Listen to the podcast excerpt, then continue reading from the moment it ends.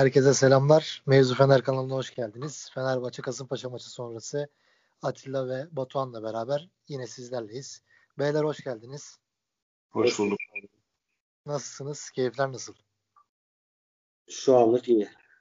Yani abi iyiyiz, iyiyiz ya. Çok şükür iyiyiz. Değil mi? Ama çok kötü olabilirdik. çok kötü olabilirdik şu anda. Aynen öyle abi ama Allah'tan bir yere kadar gidiyoruz bakalım nereye kadar gideceğiz. Maça başlayalım abi. Fenerbahçe'nin 3-2'lik galibiyetiyle biten bir Kasımpaşa maçını izledik. Batu özellikle ilk yarıdan başlayalım ve sana pas atarken sanırım Fenerbahçe'nin iyi oyununun etkisi artık Fenerbahçe'nin bir Emre Belezoğlu'nun son 3 haftada bir oturan kadrosu ve oturan orta sahası diyebiliriz sanırım. Çıkan ilk 11 ve özellikle ilk yarı hakkında kısacık yorumunu alırsan sonra zaten uzun uzun değerlendireceğiz. Abi dediğin gibi Fenerbahçe'nin bu sezon en büyük sıkıntılarından biri oturmuş bir kadroyla olmamasıydı. Hep burada şeyi söylüyorduk biz. Hafta Atilla abiye ben sana da soruyordum, ikinde de soruyordum hep. Sizce haftaya Fenerbahçe nasıl bir 11'le çıkacak? Hiç cevap veremiyordunuz ama artık Fenerbahçe'nin 3 haftadır oturmuş e, bir 11'i var. Haftaya Fenerbahçe'nin cezalar ya da sakatlar olmadığı takdirde hangi 11'le çıkacağını herkes biliyor. E, bu bir kere zaten bir başlangıç. Yani bu önemli bir adım bir takım için. Çok önemli bir adım hatta e, Emre Belezoğlu'nun bunun gelmesinin 15-20 günlük kısa bir süre içerisinde ki sürekli maç yapılan bir dönemde oturt oturtmayı başarması ve bambaşka bir e, kadro yapısını oturtmayı başarması çok önemli. E, büyük bir başarı bence. Yani Emre adına da çok büyük bir artı. E, oyunun ne olduğu kazanılabilir, kaybedilebilir. Onları ay- ayırıyorum ama en azından bir 11 ve farklı bir oyun oturtmaya çalışması ve bunda ısrar etmesi, bir istikrar kurması çok önemliydi. Fenerbahçe'de e, bunun eksikliği çok yaşanıyordu. E, bugün de yine o klasikleşmiş artık ortada 5 tane orta saha oyuncusunun olduğu Forvet'te Valencia'nın e, gezgin rolde oynadığı bir futbolu bekliyorduk. Ki öyle de başladı Fenerbahçe ve bugün e, başlangıç anlamında da diğer maçlardan çok daha iyi başladı. Tabii bunda biraz Kasımpaşa'nın da e, çok katı savunma yapamaması, oyuncu karakterleri gereği biraz daha önde olmaları e, da ekmeğimize yağ sürdü açıkçası ve Valencia'nın çok iyi performansı. Bence en iyi forvet performansını aldık şunu diyebilirim abi. E, önceden konuşuyorduk ki Fenerbahçe'nin forvetinde bir Abubakar olsa ne olurdu? Bugün şunu gördük yani Fenerbahçe'nin forvetinde bir Abubakar olsaydı bambaşka bir Fenerbahçe. E, her maç buna benzer bir seviyeyi görebilirdik. Hatta son 15. dakikadaki krizi de yaşamayan bir Fenerbahçe gördük muhtemelen. Çünkü Valencia'nın birazcık iyi forvet performans sergilemesi e, takımın çehresini tamamen değiştiriyor. Bugün onunla birlikte e, Ozan Tufan olsun, Sosa olsun, İrfan olsun çok hareketliydiler e, sürekli içeriye e, girişler yaptılar. Pelkas sol gibi görünüyor ama e, normalde çok sol kanat gibi değildi. Tamamen e, ortada, sağda, serbest rolde oynadı. Çok da e, iyi bir performans sergiledi bence. Kaçırdığı golleri ayrı olarak değerlendiririz. E, ama onun dışında Fenerbahçe ilk yarıda topu döndürmesi, hızı, girdiği pozisyonlar e, ve beklediğimiz bir Fenerbahçe'ydi diyebilirim. Ben çok mutlu oldum bir 45 dakikadan. Atilla sen ne diyeceksin abi? Çıkan ilk 11 aynı olması Fenerbahçe'nin oyununda herhalde en olumlu etkendir. Şimdi Emre Belezoğlu göreve geldiğinde e, Denizli ve Yeni Malatya maçlarında e, Erol Bulut'un sistemiyle devam ettirdi. E, Denizli maçında öyle böyle bir şekilde kazandık. E, Yeni Malatya maçında da biliyorsunuz e, berabere kaldık. Oradaki puan kaybı. Sonra Antep maçıyla asıl Emre Belezoğlu'nun takımı yani hep bize anlattığı e, göreve gelmeden önce bile istediği bir takımı Antep maçıyla gördük. E, Kasımpaşa maçı da bu e, kurduğu Antep maçıyla kurduğu oyunun ilk 45 dakikada zirvesini gördük. Çünkü e, Fenerbahçe zengin orta saha opsiyonlar açısından zengin bir takıma sahip.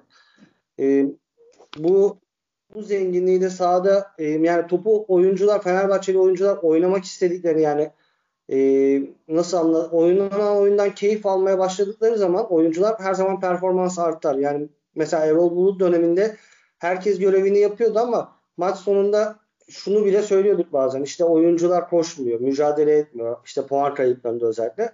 Ama mesela bugünkü ilk yarıya bakıyorum sanki hiç bitmesin gibiydiler. Yani bunlar aynı oyuncular.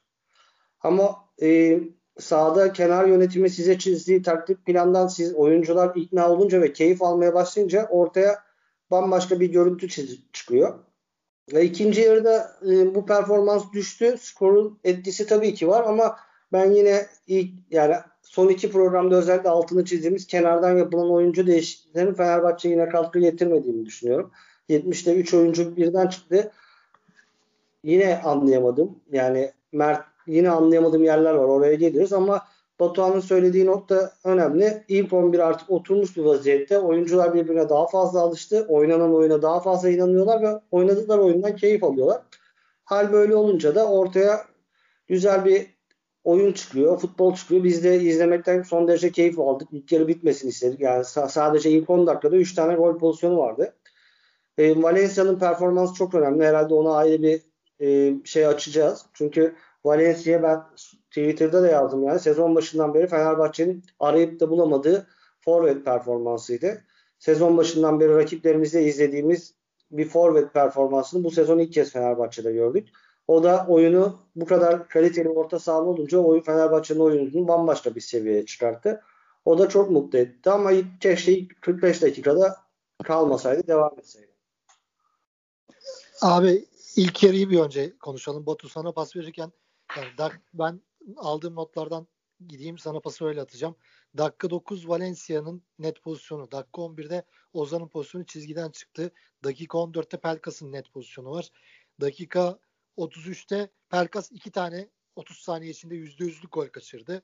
Sonra dakika 39'da yine Ozan'ın bir şutu var ve onun dışında 3 tane de atılan gol var. İlk yarı gerçekten acayip bir keyifli geçti bizim açımızdan. Sence ilk yarıda Fenerbahçe'nin yaptığı doğrular neydi? Neleri doğru yaptı ve sen neler diyeceksin? Abi dediğin gibi yani pozisyon üstüne pozisyon. Bu sene en büyük sıkıntımız bizim en çok e, yakındığımız şey kısırlıktı. Fenerbahçe'nin özellikle 45 dakikadaki o durgun oyunu, ruhsuz oyunu hepimiz heyecanla maçı beklerken öyle bir 15 dakika yaşıyorduk ki hatırlarsın Göztepe maçı, Malatya maçı, sürekli yaşadığımız şeyler, Gençler Birliği maçı. Ee, çok kötü 30 dakika, 40 dakika ruhumuzu emen dakikalardan sonra Fenerbahçe'nin tam olarak beklediğimiz, aradığımız e, o pozisyon zenginliği, hareketli oyun e, çok iyiydi. Gerçekten çok iyiydi. Orta çok az açtığımız bir ilk yarıydı özellikle. Yani hiç ortaya başvurmadık. Caner'in attığı bütün paslar direkt içe doğru yerden sert senin dediğin 9. dakikadaki Valencia pozisyonu mesela Caner'in e, soldan sağa ortaya doğru yaptığı derinlemesine müthiş bir pasla gelen bir pozisyondu. Biz hep burada diyorduk yani Caner orta açıyor ama aslında Caner e, yani çok iyi isabetli dikine pas atabilen de bir oyuncu aslında. Yani bu oyunu birazcık dikte edebilirsem e, Caner onları da aslında yapabilir diyorduk. Ki bugün e, bunu bence gördük. Bugün Caner çok az orta açtı. Yaptığı pas isab paslar da gayet isabetliydi. E, yani bu oyunda oynayabileceğini gördük Caner'in. Çok az orta açtığı bir maçta Caner gayet ideal bir performans sergiledi. E, onun dışında Sosa abi. Sosa'yı bir ayrı konuşmak lazım herhalde. E, olağanüstü bir 60-70 dakika oynadı. Gerçekten kusursuzdu. Belki de takımın bu kadar organizasyonunu iyi görünmesindeki bir numaralı faktördü Sosa. E, yani Fenerbahçe gerçekten kusursuz bir ilk yarı geçirdi. Yani üstüne çok fazla konuşacak bir şey yok. Ee, Nazım'la Caner'in bindirmeleri, Pelkas'la İrfan'ın içe doğru girişleri, ortadaki kalabalık, hızlı paslaşmalar, herkesin içeri girmesi, Ozan Tufan'ın yakaladığı pozisyonlar, Valencia'nın sürekli orta sahaya gelip topu alıp pas verip içi kat edebilmesi. Yani gördüğüm en iyi Fenerbahçe'ydi son dönemdeki ilk 45 dakika. Yani bundan daha iyisi olmazdı Harun'un hatası dışında. Bu arada Opta'nın istatistiklerini de verelim. Fenerbahçe bu sezon ilk yarısında en fazla şutu çektiği 14 ile en çok isabetli şut bulduğu 9 ile Süper Lig maçını oynadı ve aynı zamanda 3 gol attık ilk yarıda ve bu da Fenerbahçe'nin bu sezon attığı en çok gol sayısıydı. Atilla sen ne diyeceksin ilk yarı ile ilgili?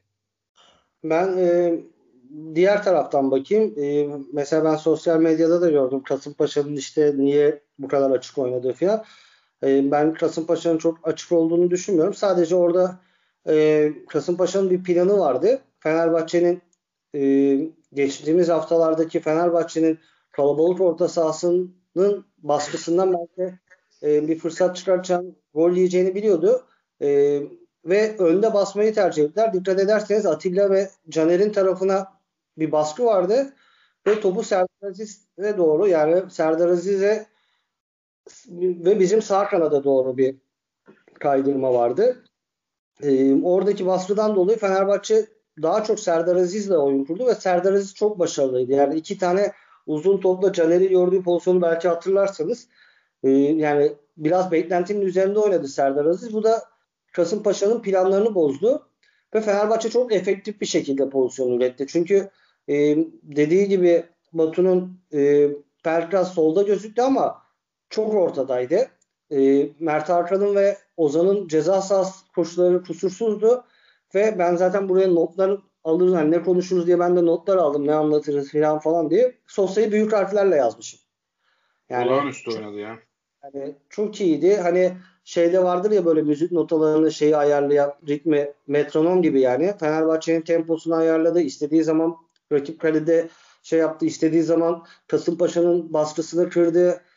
Oyunu bir sağa bir sola yönlendirdi. Herkes oyuna kattı.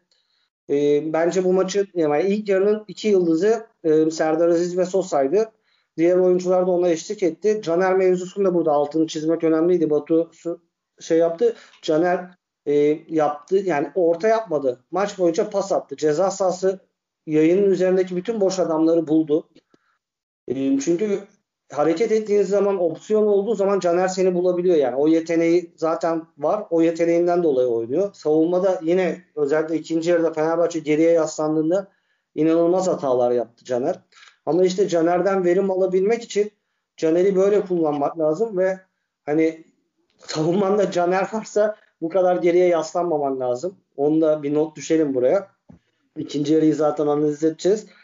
Yani Yiğit her şey kusursuz yani. Half space'lere koşular, Valencia'nın gelip top alışları, arkadaki boşluklara Mert Hakan'ın yani belki çok gözükmedi ama Mert Hakan'ın yine boş koşuları yani diyecek bir şey yok. Yani nasıl yani bu seviyede nasıl hücum edilirin göstergesi Fenerbahçe'ydi. Kasımpaşa'yı da sürüklese ettik ama sonrası işte biraz sallantı. Kesinlikle. İkinci yarıya birazdan başlayacağız. Bu arada bu kadar övdük ilk yarıyı attığımız gollerden de bahsetmek lazım. Yani Valencia'nın attığı ilk golde Caner'in şahane asisti var. Direkt kafasına attı Valencia'nın. Evet. İkinci gol ikinci golde aynı şekilde Mert Hakan'ın inanılmaz bir pası. Zalai müthiş bir evet. kafa vuruşu. Yani birinci sınıf santrafor kafası yaptı bence. Siz de Olağanüstü abi. Gerçekten Aynen. gördüğüm en zor vuruşlardan göre göre bile bile vurdu oraya bilerek, doğru. Bilerek bilerek kesinlikle bilerek hareket Aynen öyle abi. vurdu. Sonra penaltı pozisyonunda İrfan'ın çok iyi bir pası. Valencia penaltıyı gayet güzel şekilde aldı ve kendi güzel bir penaltıyla gol attı. Bundan da bahsetmek lazım. Yani 3 İrfan'ın onun bence... dışında abi bir de Pelkas'a da %100'lük bir inanılmaz ara pas. Biz bunları hasretiz abi. Fenerbahçe yıllardır bu kaliteye hasret. Şey, kesinlikle şey var. Valencia'nın mesela topuk pası var İrfan'a. Yani evet. bütün pozisyonlar yani. Aynen, tarz, aynen. Onlar çok keyifli taraftarlar açısından. Bir de şunu Peki, söylemek lazım. E, Atilla abi de altını çizdi. Serdar Aziz bugün e, istatistiklere baktığında en çok ikili mücadele kazanan, en çok pas yapan, en çok uzaklaştırma yapan, en çok hava topu kazanan e, en yüksek pas isabetiyle oynadığı maçı oynamış 90 dakika içerisinde. E, bunu da belirtelim. Serdar Aziz de bu performansı evet yani maalesef Savruk benim stoperim değil. Kesinlikle iyi bir takımda bence Serdar Aziz yine başka bir oyuncu oynamalı. Ama en azından bu maçta e, fena performans sergilemedi ama her hareketi her an gol bitirebilecek bir tarzında olduğu bir gerçek. Uzun topu kaç dakika? Uzun topuna bakabilir misin önde açıkken? Uzun top istatistiği var mı? Abi onu görmedim. Ben Twitter'da direkt bu sadece Serdar Aziz'de olan istatistiği söyledim. Varsa bakarım ben. Batu'ya ben şu ikinci yarı pasını atayım. Ona bakarım. Yani ya bir şey daha söyle. Söyle abi. İkinci yarıya girmeden önce yani bu keyif veren oyun var ya hani çünkü e, fark ettin yani onu söylemek istiyorum yani. Gerçekten herkes keyif alıyordu. Bak mesela şu çok önemli. Fenerbahçe kötü bir gol yani kalecisinin hatasıyla oyun 1-1'e geldi. Yani iştahla başlamış, skoru bulmuş. Devam edecek derken birden skor 1-1 oldu. Çok anlamsız bir vaziyette şekilde. Ve kırılmadık yani. Ben Fenerbahçe'yi Ama bir 5 dakika falan çok nadir şey gördüm. Orada. Bir 5 dakika falan bir dağıldık bence. Ya hayran bir kırılma olmadı yani takımda değil mi? Yani Evet evet kırılma olmadı 5 dakika bir eski Fenerbahçe aklınıza yetişti. Yani şu oluyordu ulan yine mi kazanamayacağız? Tabii tabii o, kesinlikle katılıyorum abi. O Aynen. önemli yani. Çünkü oyundan zevk alınca hadi devam diyebiliyorsun yani. İki, Aynen. hadi devam beyler diyebiliyorsun. O önemliydi. Ki abi yediğin gol dediğin gibi dramatik de bir normal bir gol yesen neyse diyeceğim. O golden sonra birçok takım dağılabilir. Sıkıntı yaşayabilir maç içerisinde. Çok da normal olabilirdi. Ona rağmen oyunumuzu aynı şekilde aynı güçle devam ettirdik ki onun üstüne 2-3 tane de yine dramatik şekilde gol kaçırıp ah yine mi olmuyor falan demek yerine ısrara devam etmek, üst üste iki gol atmak çok değerli bence de dediğim gibi. Peki ikinci yere geçmeden şunu diyeceğim. Yani ilk yarıdan sonra Batu'ya pas atarken yani ilk yarı 3 birlik oyun sürklese ettik rakibi. Kaçan 10 tane falan pozisyon saydık. Ondan sonra devre arası çoğu Fenerbahçe taraftarı hafta içi Alanya maçı var. Sıkışık fikstür. Oyuncular zaten yeni maçtan çıktı. Biraz daha rölanti şekilde bu maçı bitirmeye razıydı. Ben en azından razıydım yani ama öyle olmadı ve Fenerbahçe yine maçın özellikle sonlarında kaleci hatasıyla beraber tabii ki de ve yine de bir an önce bitmesini istediği bir maç izlemeye başladı Fenerbahçe taraftarları. Batu sen ikinci yarı ile ilgili ne diyeceksin? Sen rölanti futbolu bekliyorsundur eminim ama bu kadarını da beklemiyordun herhalde. Abi bizim yani yapmamamız gereken bir şey olduğunu yine gördük. Bunu Başakşehir maçında da gördük. Ee, arkada temposuz şekilde e, pas yaparak savunma yapmaya çalışıyoruz. Yani bunu Başakşehir maçında da yapmayı denedik. Bu çok büyük sıkıntı yaratıyor. Topu 10 dakika belki ayağına tutuyorsun ama onun birinci dakikada topu kaptırdığın an %100 pozisyon yeme ihtimalinin üzerine bu zaman geçirmeyi yapıyorsun. Yani Fenerbahçe bu oyunu bu şekilde oynamasına gerek yok abi. Fenerbahçe zaten maçı domine etti. Aynı şekilde domine etmeye devam da edebilirdi çok rahat bir şekilde. E, oyuncu değişikliklerinden sonra da devam edebilirdi. Ya bunu tercih etmemiz gereken sürekli skoru korumak, 3-1'i korumak, 1-0'ı korumak.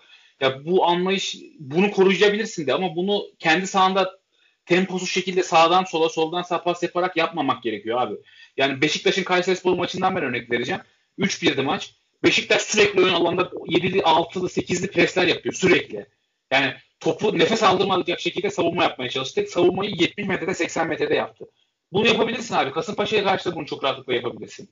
Ama bu tamamen bir zihniyet meselesi. Kolay bir şey değil. Ama e, yani bu şekilde arkada temposuz şekilde pas yaparak zaman geçirmeye çalıştığın her dakika yani bunu çok gördük abi. Mesela bar çizdi. Milimlik offside oldu. Yine vermeyebilirdi. Verebilirdi. Gol oldu. Yani orada da yine top bizim ondan sonra önce baksınlar 3-4 dakika biz pas yapmışızdır muhtemelen. Ama topu kaptırdığın saniye pozisyon veriyorsun. Çünkü adamlar kademeli şekilde ön alana geliyorlar. Sen arkada o şekilde pas yapmaya devam ettikçe kaptığı an öne gidebiliyorlar çok rahatlıkla. Yine yediğimiz gol yine topu bir anda kaptırdığımız Perkas'ın kaptırdığı topta tek topla kaleci karşı karşıya kalıp yine Harun'un bir zamanlama hatasıyla gelen gol. Yani bu kadar skoru koruma içgüdüsü yani sen oyununa güvendiğin noktada yapman gerekmiyor abi. Bunu Başakşehir maçında 10 kişi olmasına rağmen yaptık. Yine golü yedik aslında da penaltı gol olmadı sonuçta.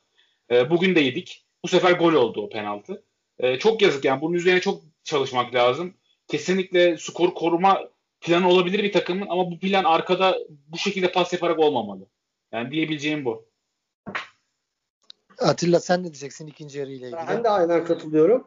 Yani burada kritik cümle e, Batu'nun söylediği yani derinde yani kendi birinci bölgende pas yaparak oynamak hani e, savunma dörtlüsünde şöyle baktığın zaman çok şey değil yani. Çok yatkın değil. Önlerinde bir tek Sosa ve e, gelen orta sahalar hep sırtı dönük oluyor ve Kasımpaşa ilk daha maçın başından beri bizi yani o bölüm o alanda zorlama oradaki hatalardan gole gitmeyi planlıyordu. Biz de hatırlarsanız Erol Bulut zamanında e, gol planımız buydu yani. Tamam skoru bulduktan sonra oyunu öldürebilirsin ama yani bu bizim birinci bölgesi değil. Kasımpaşa'nın birinci veya veya ikinci bölgede orta sahada oralarda yani rakip takımı boyunu uzatmak gerekiyordu. Yani rakip takımı geriye yaslamak gerekiyor. Ee, rakip takımı geriye yaslamadan da rakip takımın boyunu açmadan da bu paslaşmalar bir yerden sonra sıkışıyorsun. Ve şöyle oluyor bu paslaşmalar. Top 2-3 pastan sonra Sosa'ya geliyor. Yani orada bir opsiyon bulamayınca Sosa tekrar Serdar Aziz'e geliyor ve dönüyor ve kendini sıkıştırıyorsun. Ben bu arada siz konuşurken istatistiklere baktım. Uzun top istatistiği Serdar Aziz'in 10. 10 tane uzun top denemiş. Bu 5'i isabetli. Zaten ben ilk yarıda saymıştım. İlk yarıda 3 tane isabetli atmıştı ters kanada. Demek ki yani ikinci yarıda sadece 2 isabet 7 deneme falan kalıyor. Ee, diğer uzun top Sosa. Normalde Atilla Salah'ın uzun toplarına alışığız ama Kasımpaşa ısrarla onu kapattı. Yani orada bir resmen markaj uyguladılar onun kanadından çıkmamamız için. Serdar Aziz'in bugünkü başarısı genel kariyer başarısı değil. Serdar Aziz de hata yapabilirdi bu toplarda. Harun'un hatasını hatırlıyorsanız benzer şeyler yaşanabilirdi. Yani bugün biraz şanslı günümüzdeydik biz. E, Fenerbahçe yani A planı tamam. A planı işlediğini gördük ilk 45 dakika. Tamam rolantiye geçeceksin ama e, rolantiye geçmek demek oyunu maç sonuna kadar pas yapamazsın yani. Bu dünyada böyle bir şey yok. Yani de, oyunu soğuturken de gole gitmenin yolları var. Birkaç pozisyon yakaladık ama Fenerbahçe daha etkili olması lazım. Fenerbahçe teknik heyetinin bunun üzerinde durması gerekiyor. Ben bu maçtan sonra artık bir dahaki maça kadar e, Alanya maçı zaten bambaşka bir plan. Ona maçın herhalde süremiz kalır onu ayırırız. Önümüzde bir Alanya deplasmanı var ve e, Alanya karşısında bu B planı dediğimiz şey takımın A planı olabilir yani. Alanya'nın baskısından aşıp nasıl role gideceğimizi çalışmamız gerekiyor. Ama bunu da biraz hani bundan şikayetçiyiz. Üçüncü hafta oldu ama anlayışla karşılayabiliyorum. Karşılamak gerekiyor. Çünkü bu noktada keskin bir dönüş yapıp bambaşka bir oyuna döndük. Ee, bunu da etkili bir şekilde 15-20-30 dakika oynuyoruz ama 60-70 dakikaya yaymak o kadar kolay değil bence. Bunun sıkıntısını yaşıyoruz. Ee, bunun sıkıntısıyla beraber dediğim gibi kenardan oyuncu değişiklikleri de buna hiç yardımcı olmuyor. Öyle Onu de. konuşacağız abi. Değişiklikleri konuşacağız. Bu arada sen, senin dediğine ek şunu yapayım. Ben notlarım arasında var. Ben not olarak sadece dakika 86 Sinan Gümüş'ün pasında Tiam'ın kaleciyle karşı karşıya pozisyonunu not almışım. Bir de 87. dakika Gustavo'nun aşırtma vuruşu. Onun dışında koca, koca 45 dakika Fenerbahçe'nin bir pozisyonu Bir de Sinan'ın kendi taşı şutladığı bir pozisyon var. E, o da ondan sonra galiba. Yani, yani ama evet. sonuçta 85 3 biriken 80, yakaladığımız pozisyon yok abi. Evet, evet 85'e kadar. Önemli olan orası biraz. Aynen. Çünkü 3-2'den sonra zaten adamlar tüm riskleri aldıktan sonra girdiğin pozisyonun çok bir değeri yok. Ama 3 birken yakalayamamak pozisyon işte orası büyük sıkıntı. Ki Başakşehir'e karşı da 1-0 Başakşehir 10 kişiyken yine son 20 dakika falan e, son dakikalarda Başakşehir inanılmaz risk alması dışında Fenerbahçe yine pozisyon üretemedi. Üretememeyi geçtim. Pozisyon üretmeyi zihninde bile geçirmedi. Yani sıkıntı bu bence asıl. Yani Fenerbahçe pozisyon bulmak gibi niyeti yok. Zamanını geçirme niyeti var sadece. Evet. Yani orada orada rakip takımı üstüne çektiğinde arkaya isabetli e, ve derin toplar atıp yani rakibin baskısını bozup daha çok koşturmak lazım. Ama mesela o uzun topları atıyoruz ya mesela çaprazlara. O topu orada iki, sonradan oyuna aldığımız oyuncular mesela Valencia olmadığında Tiam, Sinan girdiğinde Tiam. Yani mesela 90. dakikada Sinan bir bayrak kenarında artık 95-96 mıydı? Kasımpaşa'nın korner bayrağının orada bir, bir şey denedi. Top out'a gitti. Yani topu orada tutması lazım artık yani. Oradan geri çevirmesi lazım. Topun bizde kalması lazım. Top out oldu. Kasımpaşa hızlı başladı. Bir anda bizim kalemize indiler. Yani oyuncuların kenardan gelen oyuncuların da bir planın içinde dahil olması lazım. Yani orada ne yapacaklarını bilmiyorlar açıkçası. Bir de şunu eklemek istiyorum. Yani biz böyle oynadığımızda bu orta saha oyununda kaptırdığımız toplarla falan biz maçın birinci dakikasından sonuncu dakikasına kadar yani bayağı savunma çizgisinde offside hataları yaptık. Son pozisyonda penaltı pozisyonunda mesela Harun'u Harun'un hatasından ya Harun'un hatası bence %10 falan yani. Orada Caner'in offside'ı bir bozuşu var. Akıl alır gibi değil yani. Bir de pozisyonun içine hiç dahil olamıyor. Yani offside'ı bozuyor. Kasımpaşalı oyuncu koşu atıyor. Geliyor. Harun'u geçiyor. Caner hala yok. Birkaç Caner yok abi ama orada yani iki stoperin de hiç olmaması da sıkıntı. Dörde bir yani orası. Başka oyuncu yok orada. Zalai'nin olduğu nokta orası. Ee, ben hatta baktım Caner offside evet Caner bozuyor açık ara ama Caner orada olmasa bile sanki offside bozulabilir gibiydi abi. Emin değilim ama çok yakın yani. Bilemedim. Yok hayır. Şimdi Caner'e ben bakıyorum 2 metre falan bozuyor. Evet evet. Aynen aynen aynen. Aksiyonun çok gerisinde yani. Evet. 2 metre bozuyorsan bari içeri içeriden olmaz ki. Abi bir manası olsun. Yani Aynen. niye o kadar uzakta, niye o kadar olsa ama bunun gibi birçok pozisyon var yani. Mesela bir tane offside konusunda biraz sıkıntımız var. Mesela penaltı var mı yok mu tartışmasının olduğu ki penaltıya ya olabilir de bilmiyorum emin değilim. Zalai'nin bir pozisyonu var. Mesela orada da e, Zalai offside'ı bozuyordu. E, Zalai'nin de offside'ı bozduğu birkaç pozisyon oluyor. Onları söylemek lazım. Yani öyle, böyle bir sıkıntımız var. Kafa vuruşu var. Corner out oldu daha maçın başında. Orada da mesela Serdar'ı Zalai bozuyor offside'ı geride adamın şeyini Serdar Aziz rakibe göre offside ayarlamaya çalışıyor. Aynen. Anladın mı? Yani bariz bir yani oyun ona dönerse sıkıntımız büyük yani. Kaleci de sıkıntılı olunca orada bir sıkıntı var. Oyunu ona çevirmemek lazım. Yani oyunu oraya getirmemek lazım. Yani güçlü tarafını oyuna yansıtıp zayıf tarafını saklamak lazım. Şampiyon olmanın yolu buradan geçiyor. Oyunu hep Kasımpaşa kalesinde tutmak lazım. Aynen öyle. Peki oyunculara geçelim. Özellikle Harun'dan başlayalım. Yani 180 dakikadır Fenerbahçe kalesinde oynuyor. 3 tane ölümcül hata yaptı ve ikisi gol oldu. Birini de kendi kurtardı. Harun'dan başlayarak Batu sen oyuncuları değerlendirebilir misin? Öne çıkanlar, kötü oynayanlar veya iyi oynayanlar. Abi Harun'la ilgili yani gerçekten çok yazık. Ee, Allah'tan diyorum ki Fenerbahçe oyunu güçlendiği noktada Altay'ı biz kaybettik. Yani Altay'ın 8 kurtarış 10 kurtarış yaptığı maçlarda ha- ha- Harun'a kalsaymışız ne olacakmış çok merak ediyorum. Yani Fenerbahçe bugün hatta Başakşehir maçında e, kalesinde en az pozisyon gördüğü maçlarda oynadığı noktalarda dahi maçın yıldızı tersten Harun oldu sürekli. Yani bunu başardı. E, çok kötü yani bu kaleci mesela Harun şey, Altay sakatlanmasaydı biz Harun hiç konuşmayacaktık ve Harun e, kazanmaya devam edecekti. Trilyonları kazanmaya devam edecekti yattığı yerden. E, şimdi oynayınca ne kadar e, yetersiz olduğunu görüyoruz. En azından bunu görmüş olduk. Kendisi adına kötü oldu. Yani bu normal bir şey değil. Yani üzücü. Başakşehir maçını kaybettirdi. E, sonra penaltıyı kurtardı. Allah'tan yani kendi hatasını kapattı. Ya bugün abi yani o nasıl bir pas hatası ya bu bu çok acayip bir hata. Yani bu hata da değil. Bu enteresan bir şey. Ben açıklayamıyorum açıkçası. O pozisyonu dakika, geçiyor. Da, da, abi şey araya gireceğim burada. Dakika 97'de Serdar Aziz'e git ben kullanacağım dedi. Kendi Oraya geleceğim abi. O abi bence işin iflası. O işin iflas noktası. Oraya geleceğim. En son olarak onu söyleyeceğim. Yani nitekim Harun'un bundan önce oynadığı tek resim maç Başakşehir kupa maçı da Başak, Harun yüzünden kaybedildi. Yani o kupa da Harun yüzünden kaybedildi. Evet, ya doğru, bu adam doğru. iki tane maç oynadı doğru dürüst sahada zaten ikisinde de yani bir şampiyonluğu kaybettirecekti, bir kupayı kaybettirdi. Ya bu, bu artık yani seneye umarım Harun hiçbir şekilde bu takımda yer almam, almaz diye umuyorum. Ee, bir şekilde bu takımdan gönderilmesi gerekiyor. Hiçbir şekilde durması gerek, durmamalı. Ee, bugün de yani yine geldi penaltı pozisyonunda dediği gibi e, Başakşehir maçındaki kadar ağır fahiş bir hata diyemem ama tabii ki de yine zamanlama hatası var. Yani orada başka bir kaleci belki de çok daha iyi şekilde kapatabilir orayı. Ee, yine hatası var. %100 hata ona vermemekle birlikte.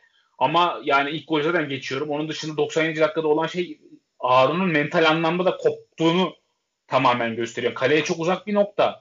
Orada sen topu alıyorsun. Beke doğru pas atmaya çalışıyorsun. Amacın ne abi senin? Sen Ederson musun sen? Ne yapıyorsun da 2 20. dakika dediğin gol ne zaten senin ortada? Yani bir de artık yani birkaç hata yaptıktan sonra iyice kafası dağılmış oluyor. Yani bu şekilde Harun nasıl oynayacak kalan maçları? Oytun mu oynamalı? Ben siz ne düşünüyorsunuz merak ediyorum. Bir Harun'u siz konuşun abi. Onun dışında ayrı olarak yani zaten futbolcuları konuştuk biraz. Ee, ben Harun'un özelinde yani sizin düşüncelerinizi merak ediyorum daha çok. Ben senin kadar sert düşünmüyorum. Çünkü şöyle bir şey söyleyeyim. Ee, Harun seneye artık 32 yaşında olacak. Ve Fenerbahçe'nin bir numaralı kalecisi olmayacak. Ve e, mesela bir transfer yapılsa oraya e, yedeğe alabileceğin isim anca Harun olabilir. Değil mi? Çünkü Altay varken kimse Altay'ın arkasına gelmek istemez. Yani genç yetenekli bir kaleci. Zaten genç yetenekli kalecilerimiz de var. Ben Harun'un seneye kulüpten gönderilmesi gerektiğini düşünmüyorum ama e, Harun kötü bir sezon geçiriyor. Yani bayağı sakatlıklarla geçiriyor. Bugün e, sezon başında yaşadığı sakatlığı burnundan biliyorsunuz elmacık kemiği kırılmıştı. Bugünkü pozisyonda penaltı pozisyonu neredeyse aynı yere darbe aldı. E, Fenerbahçe bu oyunu oynamak istiyorsa e, Harun yani böyle hatalardan gol yiyeceğiz. Bu sezon da yiyeceğiz. Belki seneye de yiyeceğiz. Altay olsaydı hatırlarsanız Ersun Yanal kaleciden pas istiyordu. Altay da geçen sene bu hataları yapıyordu. Şimdi hiç oynamadığın bir sezonda hiç oynamadığın bir şekilde senin ayağa çıkman ayağa çıkman bekleniyor ve sen bu özelliklere sahip bir kaleci değilsin. Burada iş Harun'a düşüyor. Yani daha az risk alacağız. Yani o pası ben buraya atamayabilirim abi. Ben bunu uzun vurayım. Yani bu tamamen e, oyuncuyu yönetme misali. Yani e, er, mesela Emre Belezoğlu artık son dakikadaki o Caner'e ters top attı ya sizin konuşurdu. O topta artık Harun ne yapıyorsun diye böyle iki dakika kaldı yani Emre. Ama bu yani Harun'la bunu oturup konuşup Harun yani bu bu bu bu kadar risk al. Bunu yap, bunu yap. Bir de kalecinin oynama işi olduğunu biliyoruz yani ve ben Harun'un özellikle ikinci son penaltı pozisyonunda hatalı olduğunu düşünmüyorum. Orada bir kaleci artık birebir de bu kadar yapabilir. Çünkü hani böyle Başakşehir maçındaki gibi riskli bir çıkış falan değildi. Ben penaltı bile vermeyebilirim. Yani öyle söyleyeyim. Yani çok ortada bir karardı. Ben bana göre ilk verilmeyen pozisyon penaltıydı. Çünkü orada ayaklara bakıyor herkes ama üstten adama sen üstten böyle bir yüklendiğin anda çünkü adam vuruş yapacağı anda böyle bir yavaşlarsın ya topa vururken. O sırada üstten bir darbe var. E, bence ilk pozisyon net penaltıydı. İkincisi için sabaha kadar tartıştım. Çok ortada bir karar geldi bana. Çünkü top ortadaydı ve bir çarpışma oluştu. Yani ve Harun orada elleriyle topa adamın ayağına dalma gibi bir pozisyon yoktu. Genel performansı tabii ki endişe verici ama yani maalesef ikinci kalecimiz. Yani maalesef Altay yok. Şunu da söyleyeyim. Altay da bu hataları yapıyordu. Yani hatırlayın geçen sezon Ersun Yanal'da Altay da bu hataları yapıyordu. Yani bunu baya baya çalışmak lazım. Bu oyunu oynayacaksan bunu çalışman lazım abi.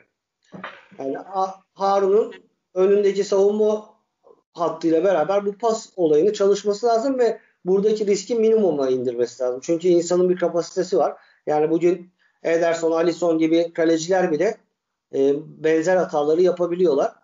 E, kalecinden böyle bir oyun istiyorsan bu riskleri alacaksın. Ona göre de çalışacaksın.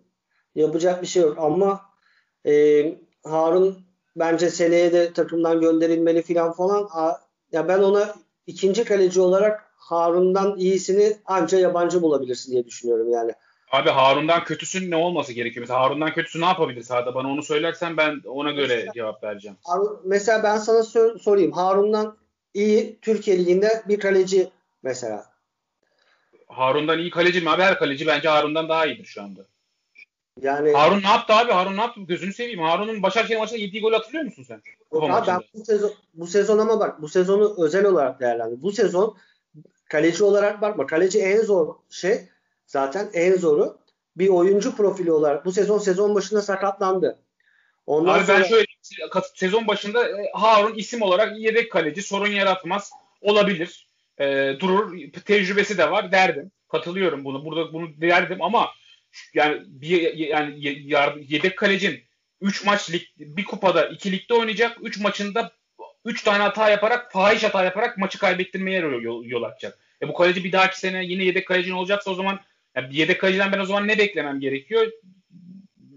Yapacağı hataları dua edip biz yemeyelim gol diye mi düşünmem. Bence yedek kaleci olmasın. Oysun olsun yedek kaleci. Oysun da işte Antep maçında yaptı hata.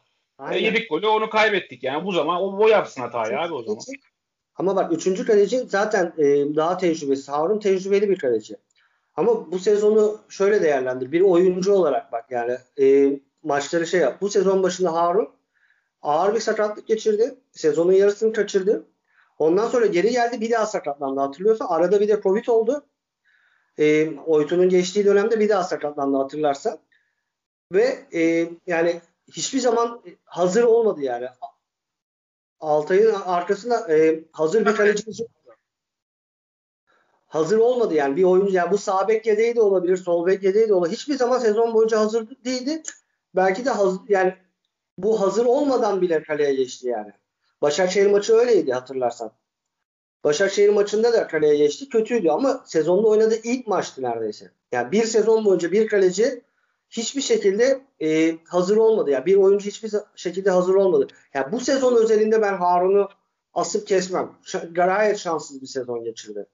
Ama bir dahaki sezon yani böyle düzenli aralıklarla kupa maçlarında oynar filan falan böyle bir performans karşıma çıksaydı ben de senin gibi asıp keserdim ama zor bir sezon geçirdi ve e, yani hazır hazır olabileceğine inanıyorum ama bu Harun'dan da olmadığı bir şey bekliyoruz. Yani hayatı kariyeri boyunca olmadığı bir şey istiyor.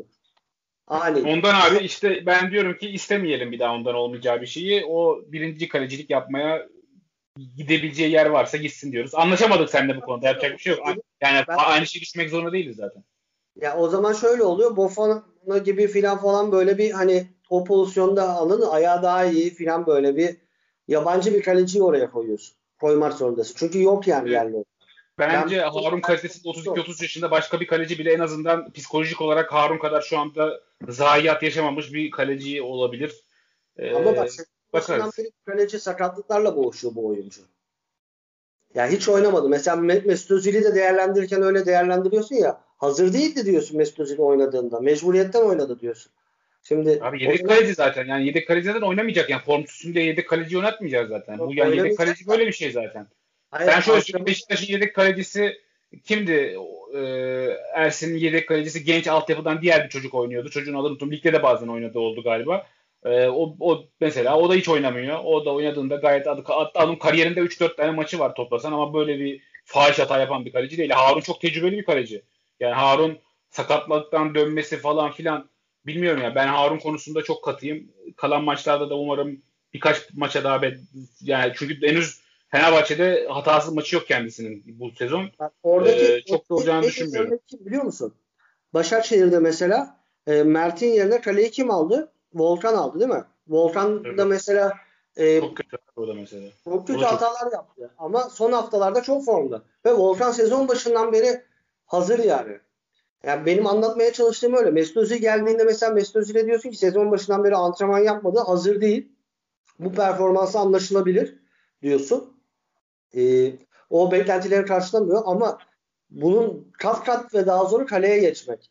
Kaleye geçen yani kaleci için de bunu söyleyebiliriz. Yani Harun'un gerçekten yok yani adamın sezonu yok. Yani bu sezon antrenmanı yok neredeyse.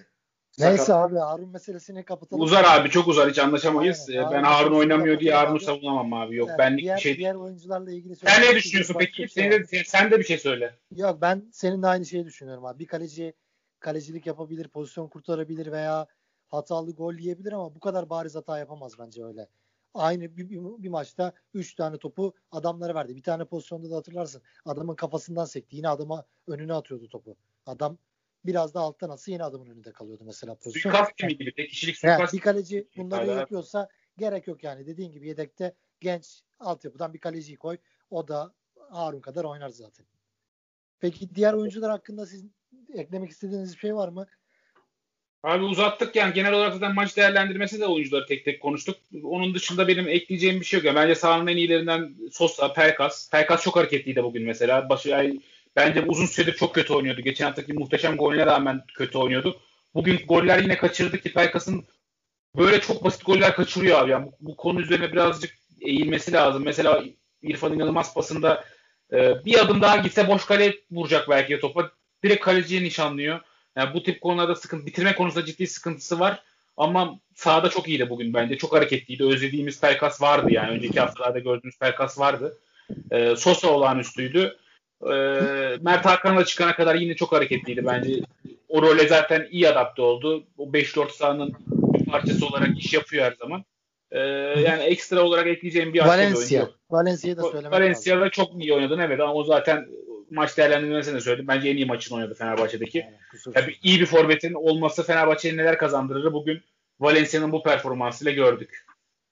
Atilla sen ne diyeceksin? Kısa kısa eklemek istedim. Abi Sosa'yı zaten dedik yani. Sosa metronom gibiydi yani. Herkesi ya bütün dişleri işletti. E, Sosa'nın bu kadar iyi olmasının sebebi de Mert Hakan ve Ozan Tufan'ın e, hareketliliğiydi. E, ince işleri de ince işleri de Perkas bugün yaptı ama bitiremedi yani. Pozisyon o bütün boşluklara girdi. Kendinden yani bizim ondan beklediğimiz oyun buydu. Çünkü e, daha önce de konuştuk. Böyle oynayınca Fenerbahçe gole en yakın adam Valencia'dan çok benim gözümde Perkas. Perkas'ın daha skorer olması gerekiyor. Daha oralarda olması gerekiyordu. Ee, geçen hafta bunu eleştirmiştik. Bu hafta oralardaydı. Bu hafta o atamadı. İnşallah bir dahaki hafta hem oralarda olur hem de golleri bitirir. Ee, buradaki e, en özel performans ama Sosa ne kadar iyi oynasa da bu bizim Sosa'dan beklediğimiz bir şey. En özel performans kesinlikle Valencia'ydı. Yani bizim sezonu boyunca abi yok rakiplerde var bizde hiç yok diye ağladığımız o derin boşluğu Aynen. kapattı.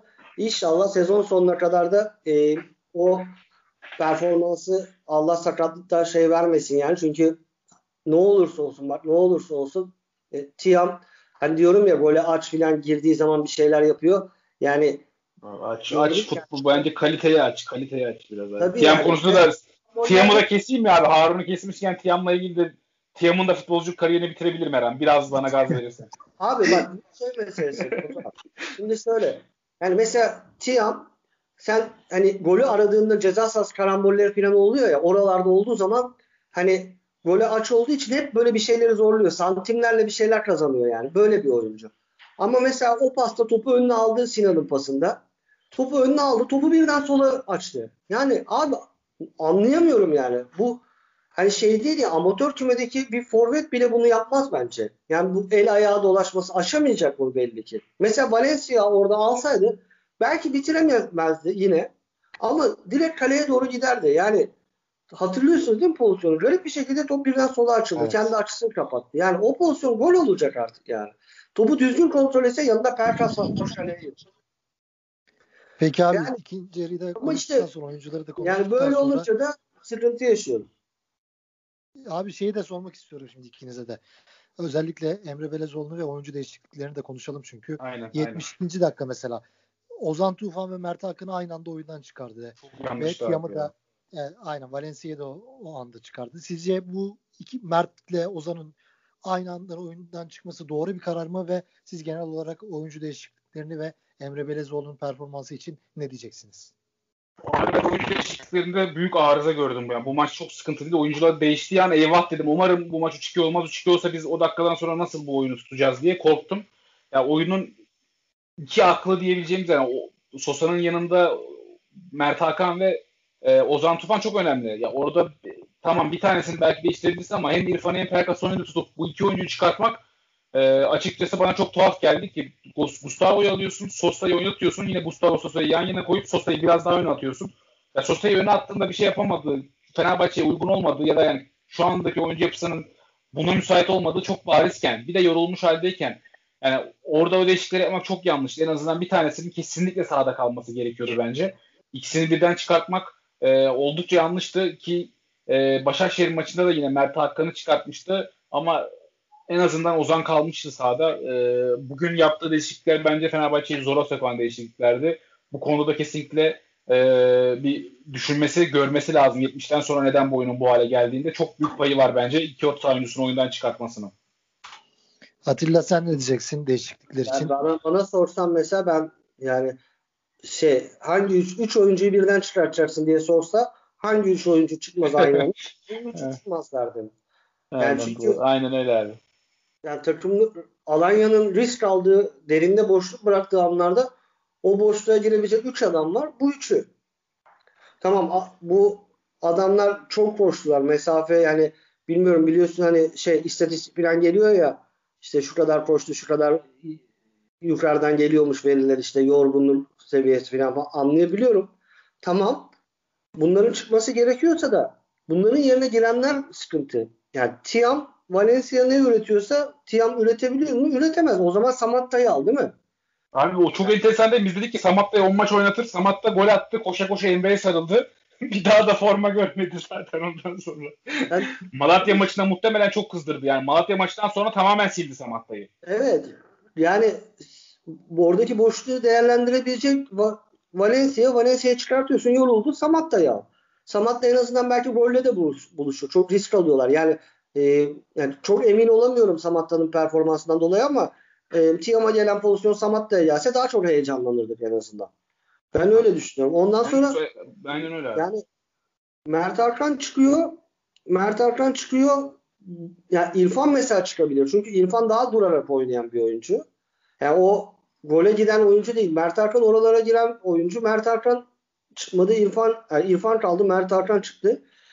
Oyun Ozan'ın en sevdiği hale döndü. Ozan çıktı. Yani ve e, Mert Arkan yerine Sinan Gümüş, Ozan yerine Luis Gustavo.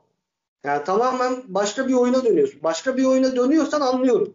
Ama başka o döndüğün oyunu iyi oynayamadığını 3 haftadır görüyorsun. Abi sana şunu ekleyeyim hemen. E, araya giriyorum. Emre Belezoğlu maçtan sonra açıklamalarına bakıyorum şimdi sosyal medyada. 3 gün sonra oynayacağımız önemli bir maç var. O yüzden de değişiklikler yaptık. Herkese teşekkür ediyorum. Biz biriz. 25 değerli oyuncu var. Hepsi çok önemli, değerli demiş. Ama işte futbolunda şakası yok. Yani 15-20 dakika dinlendireceğim diye sen sezonu bugün bırakabilirdin. Ya zaten oradayız yani. Bizim öyle bir lüksümüz yok yani. Hafta hafta Aynen. dar ağacına çıkıyoruz yani. Her hafta dar ağacındayız. Ayağın kaydığı anda gittin yani. Aynen öyle abi. Şakası yok yani. Peki Dinlendirmek abi, anlıyorum ama işte bitebilir her şey. onu demek istiyorum. Eğer bu oyuncular yerine bu adamlar giriyorsa başka bir oyunu oynaman lazım. O başka oyunu iyi oynayamıyorsun ona çalışman lazım. Yani. Peki abi 45 dakika oldu. Bu hakem hakkında da var mı söylemek istediğiniz bir şey? Ben abi söyle... yani Atilla abi söylesen. Sen söyle abi. Bak ben hatta en tepeye yazdım. Var hakemi Suat Arslanboğa, ma maç hakemi Fırat Aydınus. Bir haftadır yine alttan girdik, üstten çıktık. Offside pozisyonu lehimize. İlk pozisyon bence net penaltı. Yani bir daha siz de izlerseniz dikkat edin. Herkes ayağa baktı. Ayakta müdahale yok ama üstte itme var. Ondan sonra penaltı pozisyonumuz net bir şekilde zaten penaltı direkt verdi. Maç boyunca Fırat Aydın zaten bariz bir hatası yok. Var hakeminin hiç hatası yok. Tek hatası var hakemin o offside pozisyonunu o kadar geç çizginin çizilmesini anlayamadım. Bak bunun anlatılması lazım işte. Yani VAR'daki olay bu. Niye o kadar bekledik? Çünkü onu hayır, onu bir şey golünde bir şey soracağım sana. Senin bir bilgin Sor. vardı belki. O çizgileri kim çiziyor abi? Operatörler mi? Yani Abi o çizgileri şey Avar çiziyor. Var hakemin yardımcısı. Diyor ki pozisyonu getir diyor. Mesela 16 kamera var ya Yiğit. Evet. 16 kamerayı kameradan e, topun ayaktan çıktığı ana bakıyorlar tamam mı? En iyi hangisi gösteriyor? O kamerayı seçiyor. Diyor ki dur dur. Dakika kaç mesela? 42. saniye 01. Zaten bütün kameralar aynı anda. O saniyede diğer kameralara bakıyorlar. Offside çizgisini çizebilecekleri en iyi pozisyonu şey yapıyor. Topun ayaktan çıktığı anı yakaladılar kamerada. Süreyle bütün kameralar senkronize ya. O açı durdu. Ondan sonra diğerine geçiyorlar. Diğerinde diyor ki avar hakemi. İşte e, şeyin Atilla Salahi'nin ayağının ucuna çizgiyi çek. Dokunuyor. Yani orayı işaretle.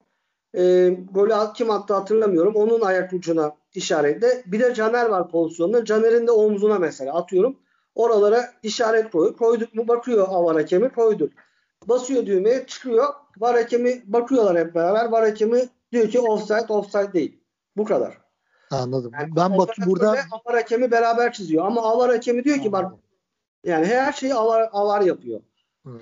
Ondan Anladım. sonra adam burada- sadece mouse'la nokta koyuyor. Oraya koy, orası olmadı. Buraya koy. Bak tam buraya koy diye. Bu kadar yani. Ama bunu keşke biraz daha hızlı olsa ve Batu'nun Twitter'da paylaşmış. Yani keşke bunu canlı yayında yapsalar biz görebilsek bunu. Ve İngiltere Ama tarzı tam. Bak şunu söylemek istiyorum ben orada. Şöyle bir an var. Ee, mesela bizim goldeydi. Hem Caner'in offside'ını çizmişlerdi hatırlayın. Ben ilk kez Evet. gördüm.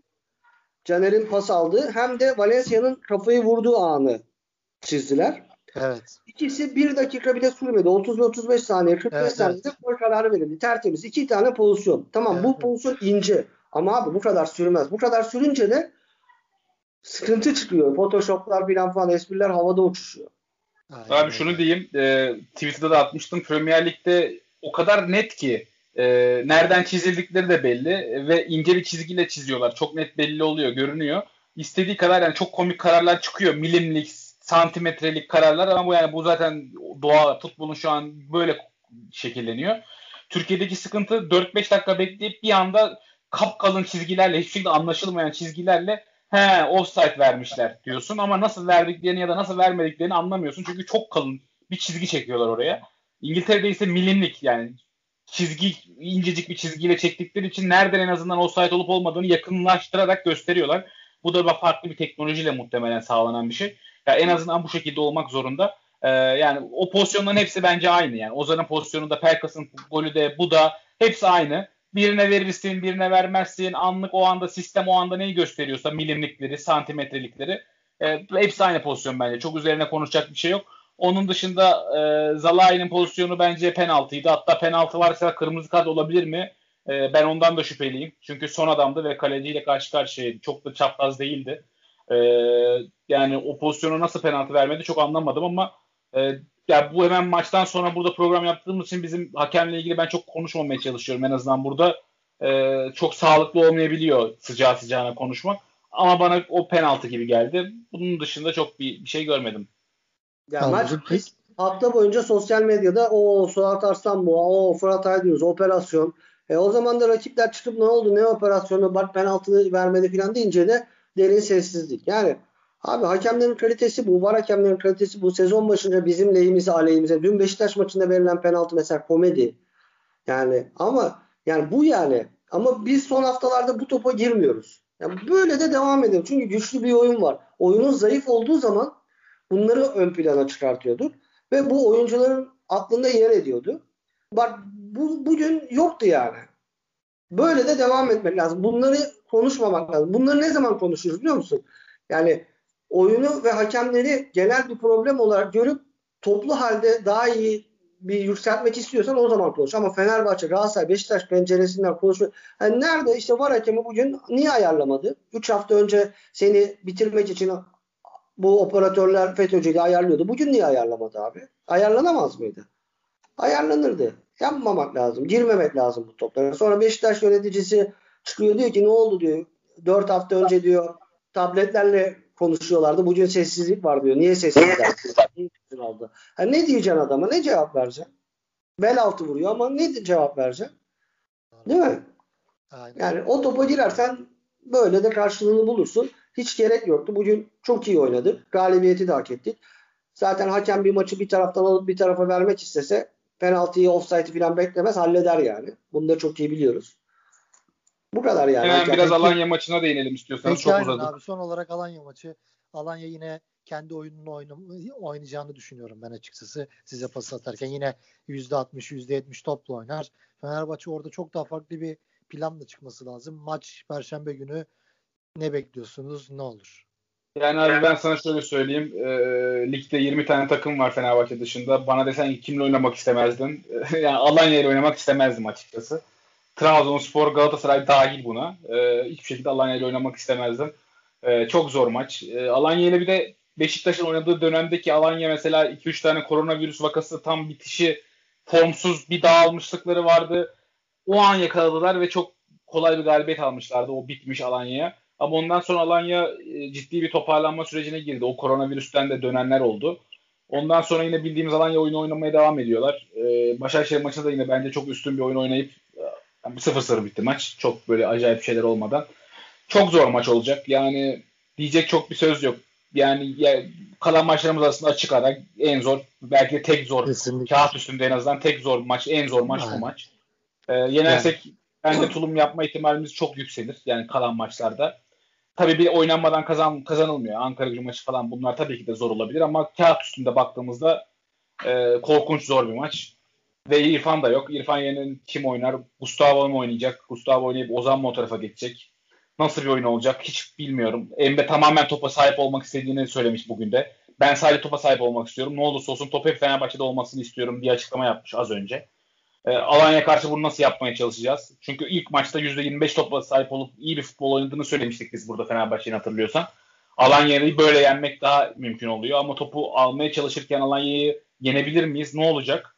E, çok merak ediyorum. Yani hayırlısı olsun umarım evet. kazanırız. Ama çok çok zor bir maç. İki, bu arada 2018'de 1-2-0 1-0 2019'da da 3-1 yenmişlerdi bize evinde. Yani son iki maçta da yenilgi var orada. Atilla sen ne diyeceksin maçla ilgili? Şey, Alanya maçında ben e, izleyemedim de Batuhan'a sormak istiyorum çok kısaca. Üçlü savunmayla oynamışlar bugün ilk kez. Alanya evet. Spor abi aynen bugün e, tamamen bir pas oyunu. Üçlü farklı bir şey denediler. E, Mubanje sol stoper gibi oynadı. Z- Zavellas, Fatih Aksoy böyle üçlü yaptılar. E, yani çok iyi miydiler? Değillerdi ama yani o pas oyunu öyle bir oturmuş ki üçlü de bile aynı oyunu oynamaya devam ettiler. Bize karşı böyle oynayacakları ben çok zannetmiyorum.